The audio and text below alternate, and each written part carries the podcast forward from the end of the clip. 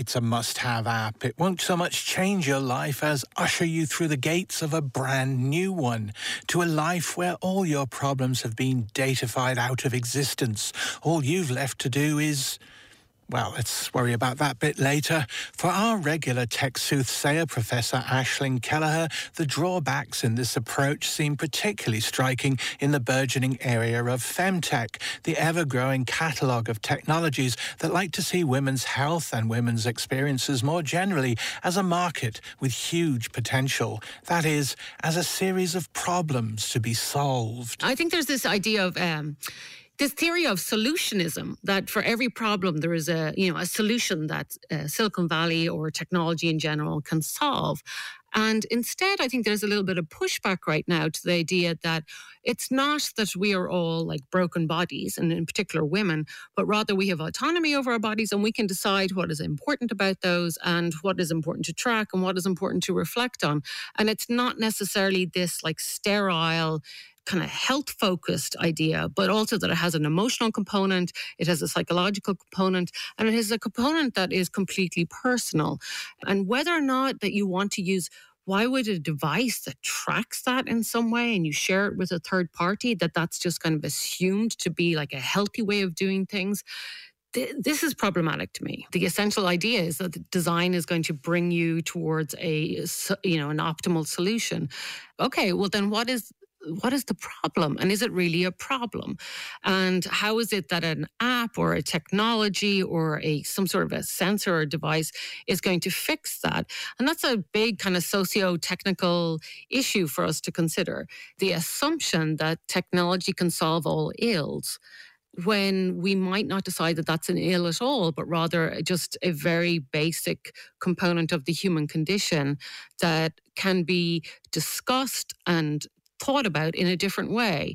So I think we see this great even in in the popular press we're seeing this emergence of higher levels of discussion about complex human issues and particularly complex issues that uh, women or women identifying people experience such as menopause or fertility issues or you know just menstruation or anything like that that if we can kind of bring them into normal common discourse in a way that they're not shrouded in secrecy or kind of some like weird way of like pretending that they don't exist, that they can become normalized in a way that doesn't need a technological solution to solve for you individually, but rather requires a societal innovation in how we consider them. But in a way, the technology is part of the societal innovation, isn't it? With the with the rise of period tracking, for instance, there's a sort of destigmatization around uh, women's health experience that that is inherent in the popularity of the technology, even if the technology has a sort of problemist uh,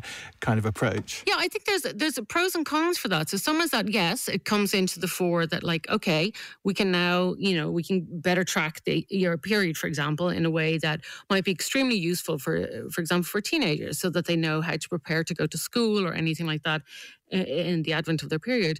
But it can also mean that you're like, if you don't use these technologies, you know, particularly in the advent of parenting or something like that, then you are a bad person. You're a bad parent because you're not taking advantage of these things. And I think that's one way that consumerism sells us on these technologies.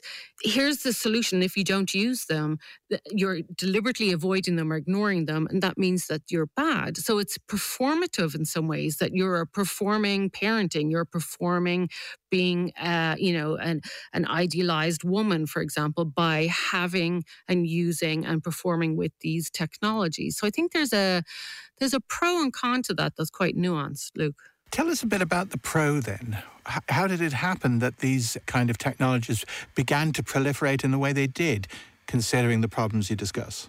Oh, capitalism. I think is the idea is that they're like, there's a market for this, and um, let's really focus on.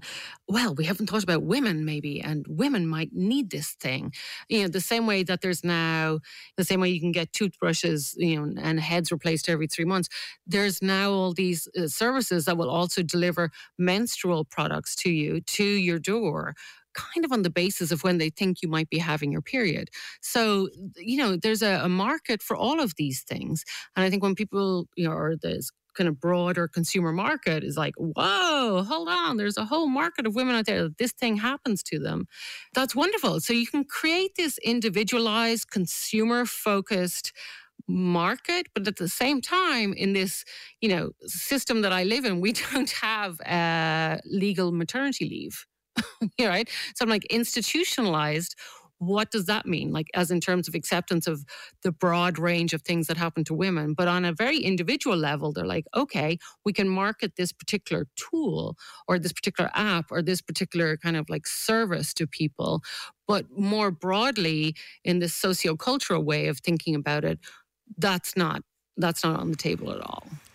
So, how has the design community began to to track? I, I mean, I'm, I'm, i hesitate to say the word problems, but how has the design community begun to approach these uh, the difficulties that you're talking about, the shortcomings you're talking about? Yeah, I think there's a different couple of different ways. So one is like even the idea of uh, theorist and, and writer Donna Haraway has talked about this idea of troubling design, the idea of design being solution focused with you know a fairly linear progression from this is a problem, we'll create this, now the problem is solved, there we go, to troubling the idea of is a designed product the appropriate thing to solve this? Perhaps it's legislation, perhaps it's a, a cultural idea that, or norm that must be challenged. And that's one way I think that some of uh, particularly uh, like feminist design or feminist technology has begun to think a bit more about like there's something deeply personal about some of these things as well.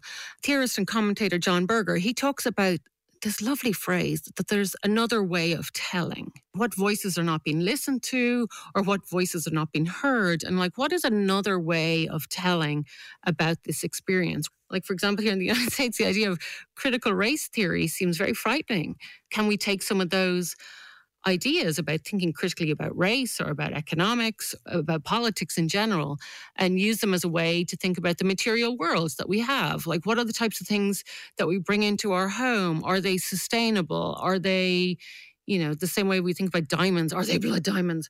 We shape the material world and we are shaped by it.